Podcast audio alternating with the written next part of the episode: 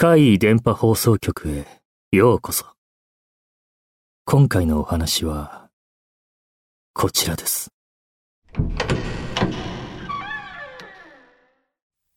みんなについてきた。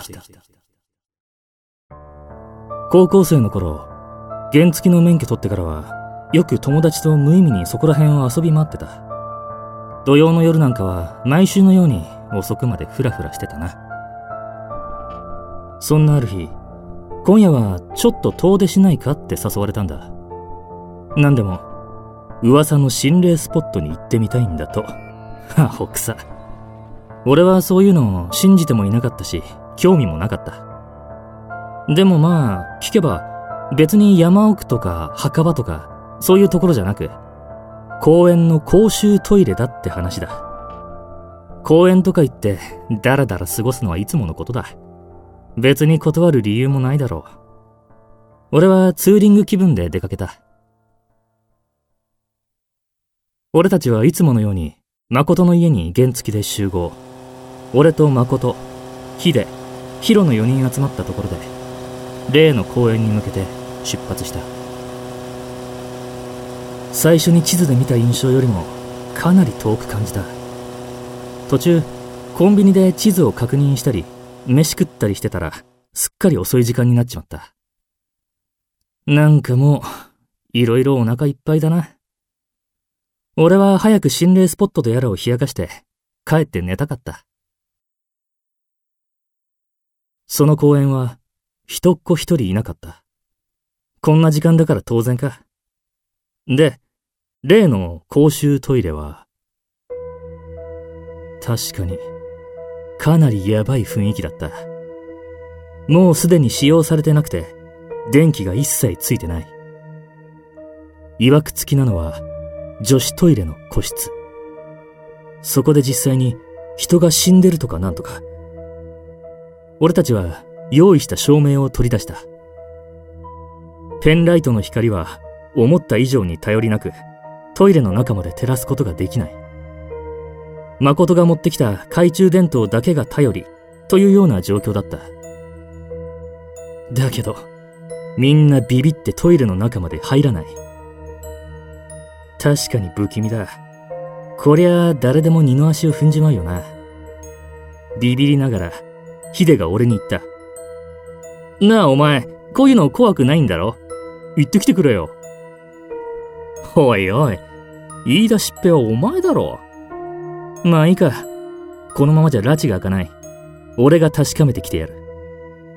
誠に懐中電灯で俺を照らしとけと言って、俺は女子トイレの中へと入った。すると一つだけ扉が閉まってる個室があった。ここか。だけどこの扉を開けることはできない。扉の一部が木の板で塞がれてるんだよ。あまり厚さはない板のように見えたけど、壊すのはちょっとあれだな。上から覗き込んでみるか。入り口にいる三人にそう伝えて、俺は隣の個室に入った。便器に登っても高さが足りない。よじ登る形になるな。よし。俺は自分のペンライトを口に加えた。映画とかで、スパイや泥棒がよくやってるだろ？一回やってみたかったんだよな。俺はちょっとテンション上がって、軽やかに封鎖された個室を上から覗き込んだ。目が合った。女と目が合った。青白い。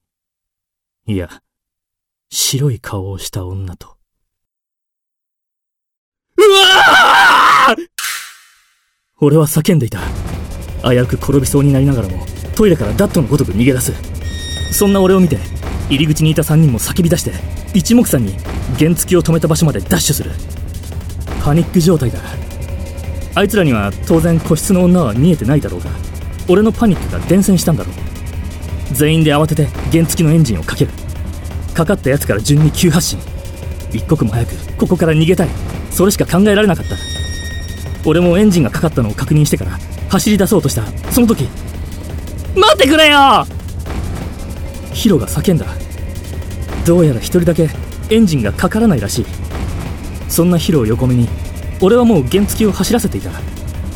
冷静に考えればありえないんだけど、いや考える時間なんてなかったからなんだけど、俺はその時ヒロを見捨てて逃げようとしていた。もう走り出してた。でも数メートル走ったところでまたヒロの声が聞こえてなんとか停止した。前方では先に走り出した誠と秀も原付を止めてこちらを伺ってる。ヒロを振り返る。その時後ろの公衆トイレの方も目に入る。街灯の明かりだけじゃ暗くてあまり遠くまでは見えないが、大丈夫だ。多分あの女は追ってきたりしてない。俺はヒロの元へと戻った。誠と秀もこっちに戻ってきてる。4人揃ったくらいでヒロのエンジンがかかった。全員でその場を走り去り、途中もう閉店してるドラッグストアの駐車場で俺はあの女子トイレで見たものを話した。もちろんみんなは信じた。俺は気持ち悪くてもう遊ぶ気にもなれなかったし、そのまま解散。全員家に帰った。帰宅してしばらくは怖くて眠れなかったからお笑い番組とかを見て気を紛らわせた。家族もみんな寝た頃、ようやく俺も眠くなった。布団に入り電気を消す。そこから数秒しか経ってなかったと思う。玄関でものすごい物音がした。俺の体は一瞬で硬直し、嫌な汗が噴き出してくる。嫌顔でもあの女の顔が脳裏に浮かぶ。どうしよう、俺を追ってきたのか。どうしよう、どうしようという単語だけが俺の頭の中でぐるぐる回ってる。心臓が早金のようになっている。どうしよう、どうしよう、どうしよう。その時別の音が聞こえた。あれは親父の部屋からだ。あの玄関からの音で親父が目を覚ましたんだ。静寂の中だからよくわかる。親父が起きて戸を開ける。玄関に向かう気だ。よし、一人じゃなきゃ怖くない。俺は気合を入れて起き上がり、電気をつけて玄関に向かう。そこで見たのは玄関に散乱している紙や封筒だった。下駄箱の上に置いてあったチラシや封筒、束ねて下に置いてあった新聞紙までもがめちゃくちゃにばらまかれてる。下駄箱の扉は開いていて中にまで紙が入り込んでる。まるで誰かが暴れ回ったみたいだ。親父が玄関ドアに駆け寄ったが、どうやら鍵はちゃんと閉まっているようだ。親父と一緒に家の中まで調べたが、誰かが入り込んだ形跡はない。何なんだよ。汗が冷めたせいもあってか、今度は寒くなってきた。目が冴えて眠れなくなったという親父が今でテレビを見始めたからか、俺は逆に汗を拭いてからぐっすり眠ることができた。朝の5時くらいに携帯の着信音で起こされた。誠からだ。ひどく慌てた様子で、おい、あれから何か変なことはなかったかと聞いてくる。昨晩誠の身に起こったのはこうだ。眠っていると夜中にふと目が覚めた。体が動かない。金縛りってやつだ。初めての金縛りに動揺していると誰かの足音が聞こえる。畳を歩く音。誰かが寝ている誠の周りをぐるぐると歩き回ってる。そしてたまに聞こえる声。ボソボソ喋ってて何を言ってるんだか聞き取れないが、女の声だ。歩きながら何かつぶやいてる。どれくらいそうしていたのかは定かではないが、外が明るくなった頃には女は消えて体も動くようになっていた。それで慌てて俺に電話してきたというわけだ。そして似たような現象はヒデの身にも起こっていた。夜中に目を覚ますと金縛り状態。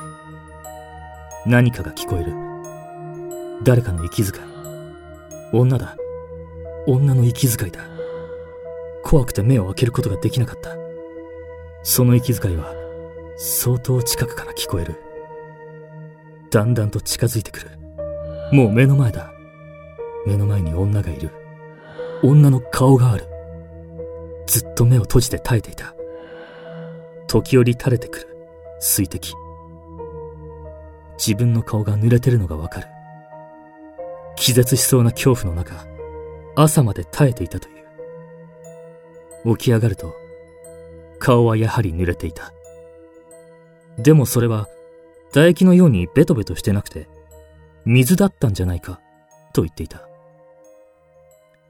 ヒロには何も起きていないようだった。あいつだけ原付のエンジンがかからないだけで済んだってことかよ。